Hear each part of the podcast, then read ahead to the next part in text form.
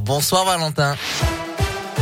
Bonsoir Adrien, bonsoir à tous. À la une de l'actualité, le secteur de la montagne va pouvoir enfin respirer. Oui, après une saison noire gâchée par la fermeture des remontées mécaniques en raison du Covid, les skieurs auront cet hiver accès aux pistes moyennant quelques gestes barrières. Tout d'abord, le port du masque sera obligatoire dans les télécabines et en extérieur dans les files d'attente et lieux de brassage. Une distanciation sera également imposée dans les files d'attente des remontées avec des contrôles aléatoires.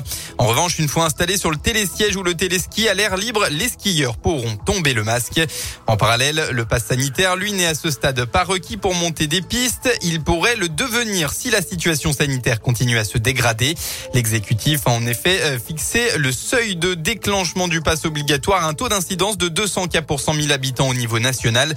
Ce protocole doit entrer en vigueur en début de semaine prochaine pour les quelques pistes déjà ouvertes. En Haute-Loire, nouveau grave accident sur les routes cette nuit. Un homme de 26 ans a été gravement blessé peu après 2 heures du matin.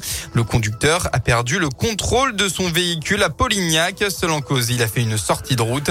Il a été transporté en urgence absolue jusqu'à l'hôpital Émile Roux du Puy-en-Velay.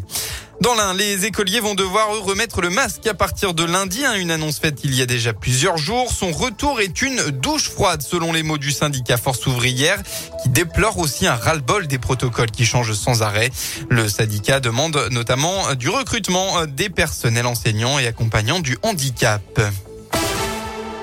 On passe au sport en basket. Gros morceau pour la chorale de Roanne qui se déplace sur le parquet de Strasbourg ce soir en marge de la septième journée de Pro A. Coup d'envoi de la rencontre à 20h et puis on retrouvera ensuite la JL de Bourg demain, là aussi contre un gros du championnat, ce sera face à Monaco. En rugby, ce soir, la Coupe d'automne des Nations démarre pour le 15 de France face à l'Argentine à 21h. Sur le terrain, on retrouvera côté argentin Thomas Lavanini de l'ASM Clermont, tandis que Damien Penaud sera titulaire côté tricolore. En parallèle, on retrouve l'ASM Clermont demain. Ce sera à domicile contre le RC Toulon. Difficulté cette saison. Coup d'envoi de la rencontre à 21h05. Et puis pour clôturer cette page sport du football, suite de la 13e journée de Ligue 1, ce soir Bordeaux accueille le PSG une nouvelle fois sans Lionel Messi. Enfin demain, le petit derby de la région, Saint-Etienne, toujours en quête de sa première victoire, affronta le Clermont Foot, coup d'envoi de la rencontre à 15h. À noter qu'un rassemblement de supporters stéphanois est prévu demain à 13h30 devant le Zénith de saint Ils veulent exprimer leur colère face aux mauvais résultats du club et exigent la démission des dirigeants. Voilà pour l'essentiel de l'actu. On passe enfin à la météo. Le ciel va s'assombrir, s'assombrir ce soir pour laisser place à un temps tout gris demain.